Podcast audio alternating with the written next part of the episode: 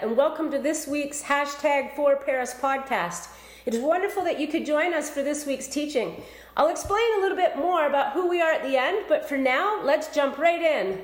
So, this week, as we uh, get started, I thought I want to share some good news with you.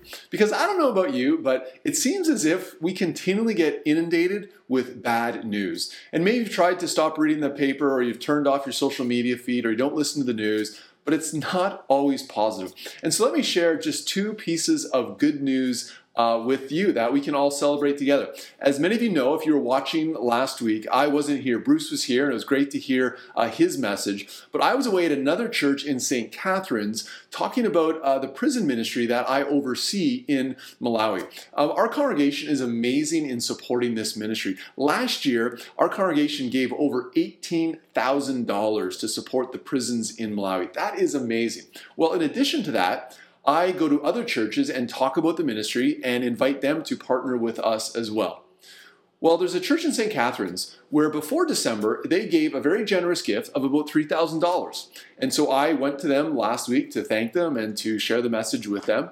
And at the end of the service, their minister got up and he felt compelled, uh, prompted by God, for the congregation to do a little bit more.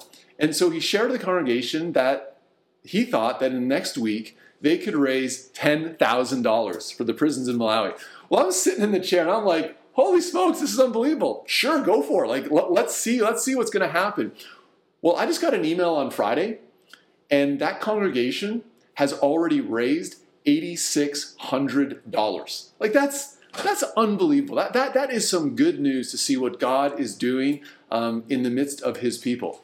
Second piece of good news is the Raw Carrot, which you may or may not know, but it is a vital, vital ministry of our church. Through preparing and producing gourmet soup, they are able to employ people on Ontario disability. Such an amazing ministry.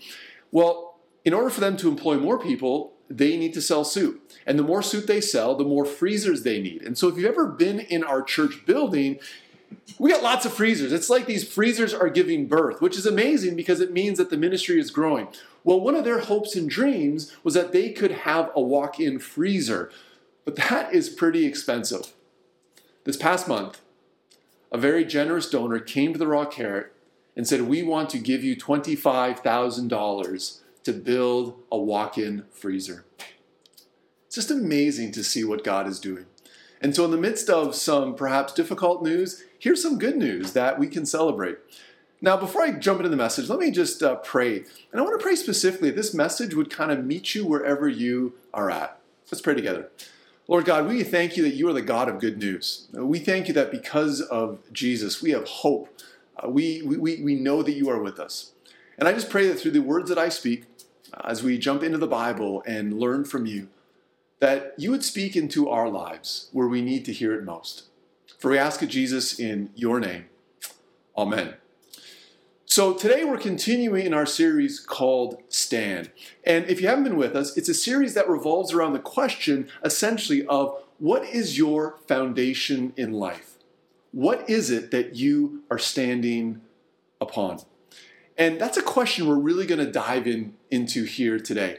And to kind of help us in the conversation, we have been turning to the story of Daniel. Now, Daniel's story is told about 2,500 years ago, and so he predates uh, the birth of Jesus. And Daniel comes at a time where things for him and the entire nation of God, things are not good. They have been conquered by the Babylonians. Their homes and their cities have been completely destroyed. The temple has been ransacked. And the majority of them, particularly the best and the brightest, have taken off, been taken off into exile. Now, Daniel is one of the specific individuals in exile where he is brought to be trained in the king's court. And essentially, he goes through a whole new re education, a means of essentially stripping his Jewish identity and his trust and dependence upon God. And what I appreciate so much about the story of Daniel is that it begins to give us a glimpse as to how you can persevere, how you can find hope, and how you can remain faithful in a culture that is hostile towards your beliefs. I think a lot of times we think of our own lives and we look at the culture that we live in and we realize that in many ways our culture is not pulling in the same way that Jesus wants us to live. And so Daniel becomes an amazing example for us as to how we remain faithful. So today, I want to look specifically at the reality of how do we remain faithful? How do we find hope in the midst of troubling times? What you probably quickly realize is that no one is exempt from trouble. Whether you believe in God or not, trouble always seems to find a way into life. And so, what does faith do? How do we respond in the midst of difficulties?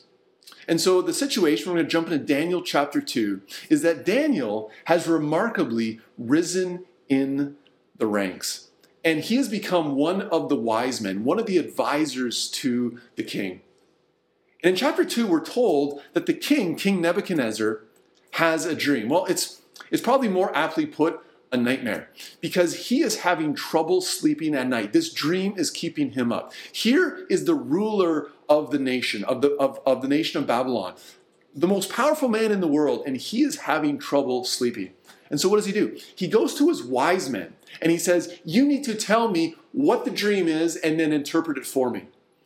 Well, the wise men kind of like look around the room and like, uh, King, um, tell us what the dream is, and then we will interpret it for you.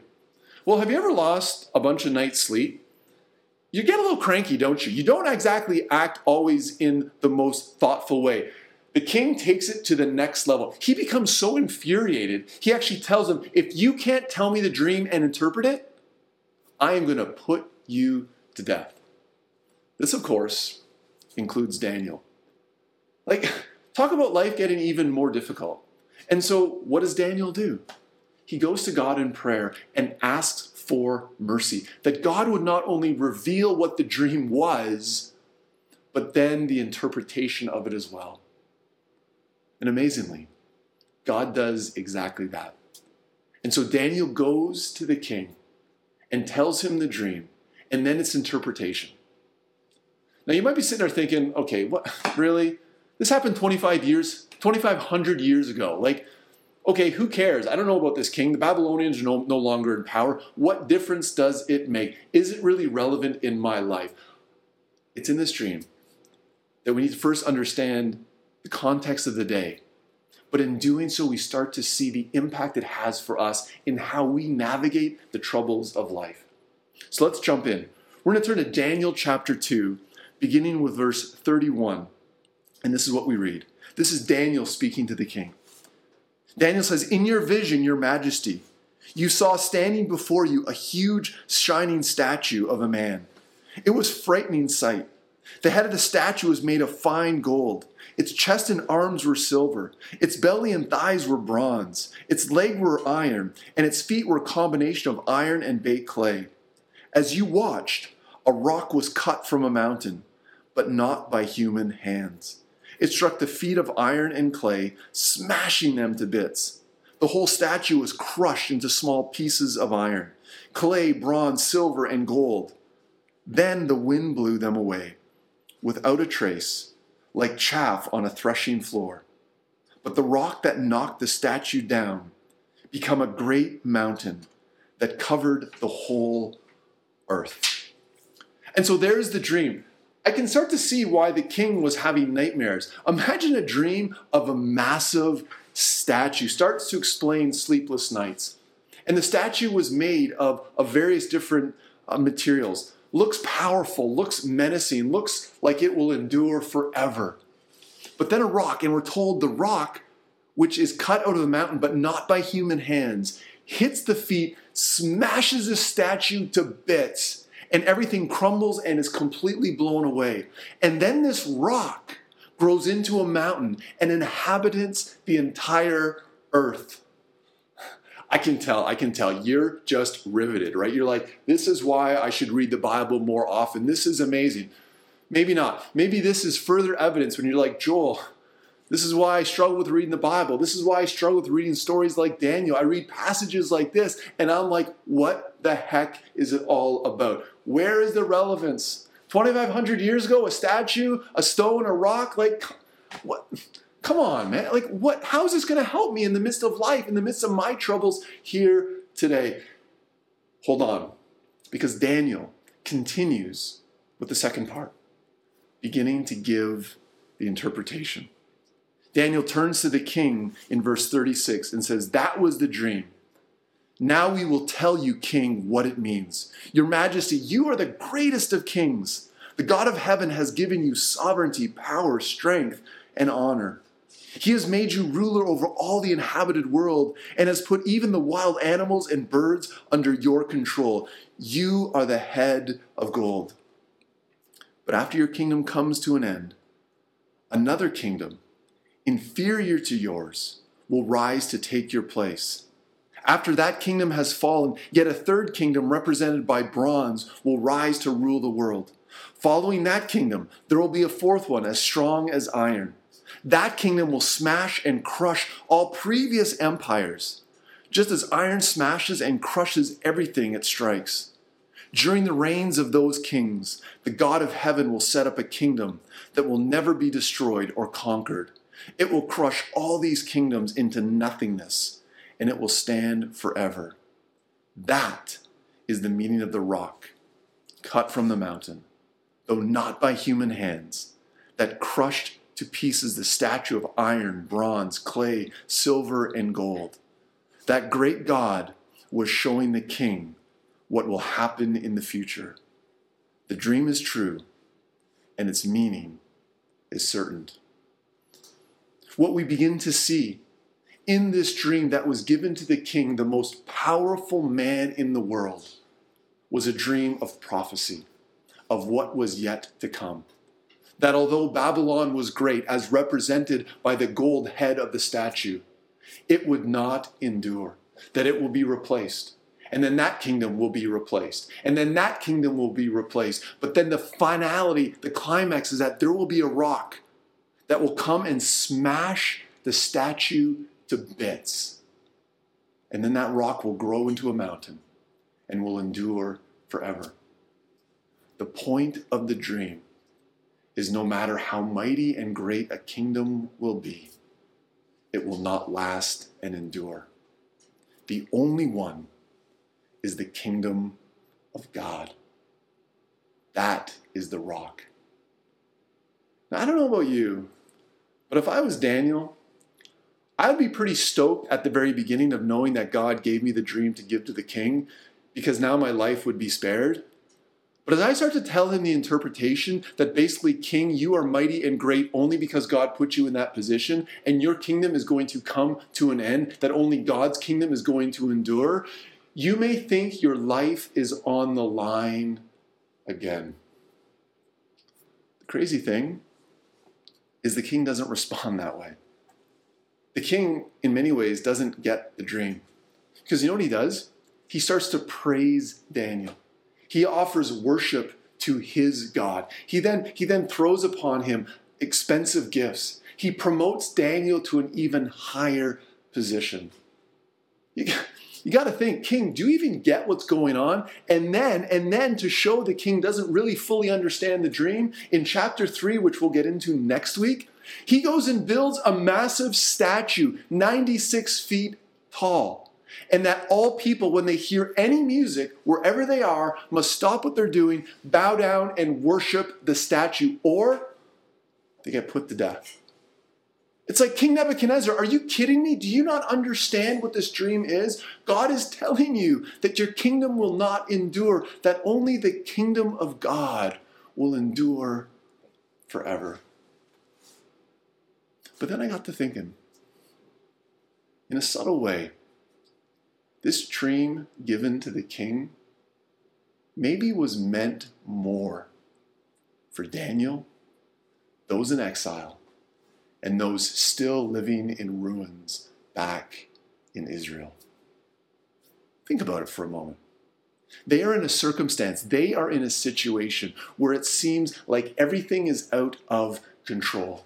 That the Babylonian nation has risen and they start to wonder, God, where are you in the midst of it? This is God's message to Daniel. This is the message of, of the story of Daniel. This is one of the great messages of the entire Bible. God is saying, I am sovereign. I am in control. Trust in me. Nations will rise and nations will fall. But the kingdom of God endures forever. It's a dream, it's a message of hope. It's a message that reminds us that when we remain faithful, yes, there will be troubling times, but God will endure. What's amazing is you, you look back and you start to see throughout the history of this world nations have come, nations have gone. But do you believe that the kingdom of God will endure forever? So, what about us? What about you in the midst of your life? You see, there's two things we can do with this story. We can kind of dismiss it and think, what's the relevance? 2,500 years old, what's the big deal? Or we allow this story to begin to speak into your life, into my life as well. That absolutely the circumstances has changed, the context has changed, but the message remains the same. Consider it in two ways. The first one is this In the midst of your life, in the midst of troubles, in the midst of uncertainties, in the midst of when it seems like all the wrong things are going right and all the right things are always going wrong, where do you find hope?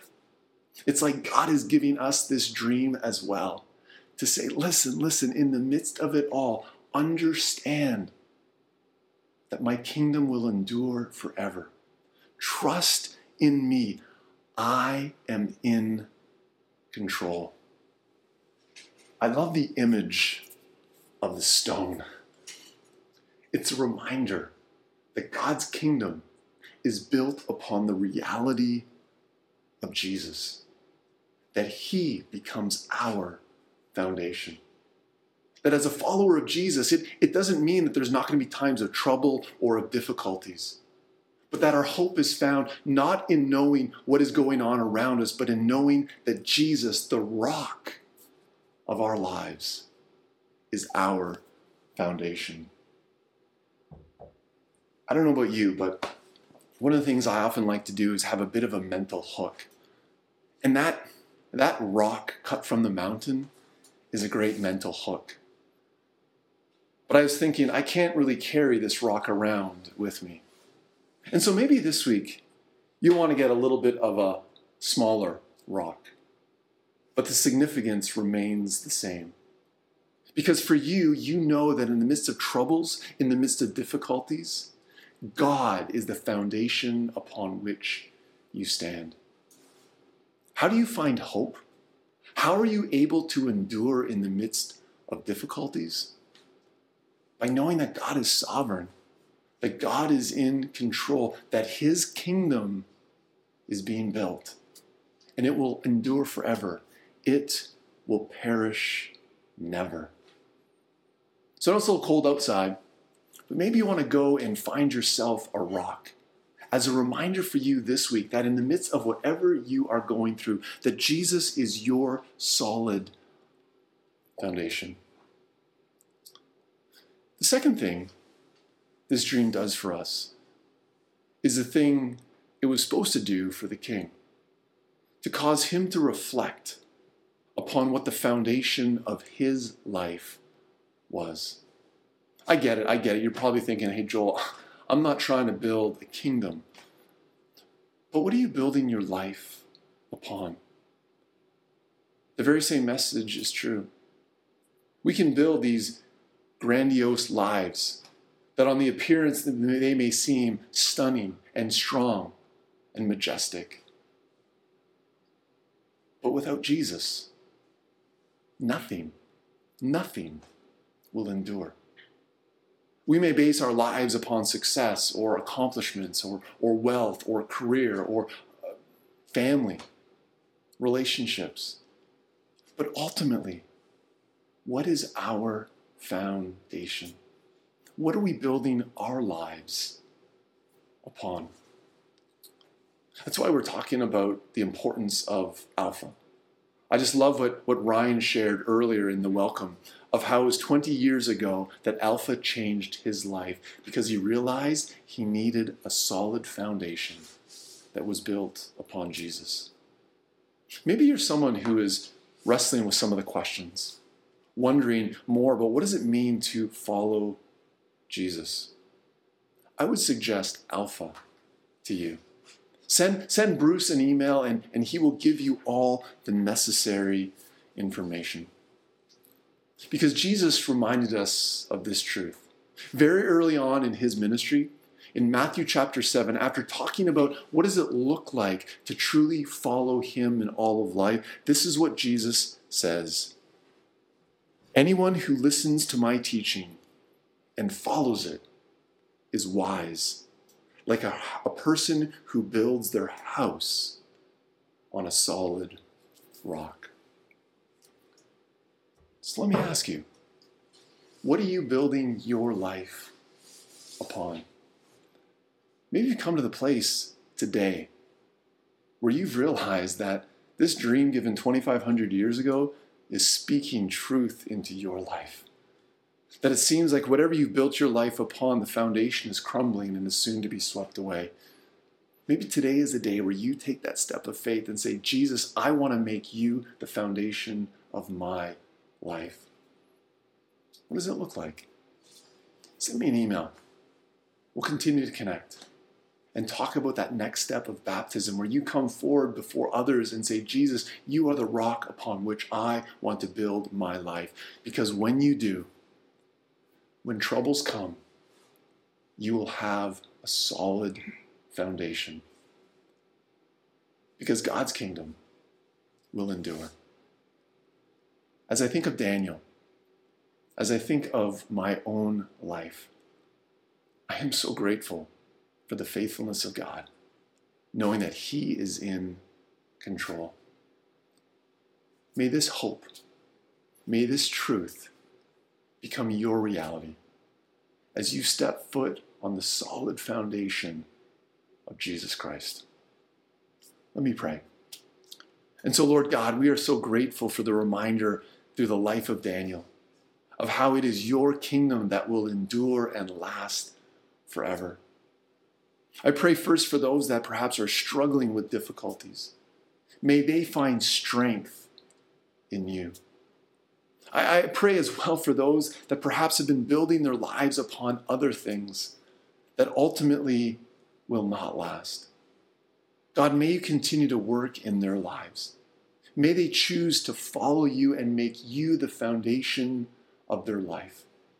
And as they take this step of faith, may they be filled with your peace in knowing that you are with them that you are the rock upon which they stand. For we ask this in Jesus' name. Amen. Hey, listen, if you're someone who's made that commitment today to make Jesus the foundation of your life, reach out to someone, a friend, maybe the person who shared this link, or reach out to me. I'd love to connect with you, to encourage you, to pray with you, to talk about what does the next step with Jesus begin to look like. But until we meet again, may God's blessing and love, may Christ's peace and joy, and may the comfort and hope of the Holy Spirit be yours today and in all of your tomorrows. Amen.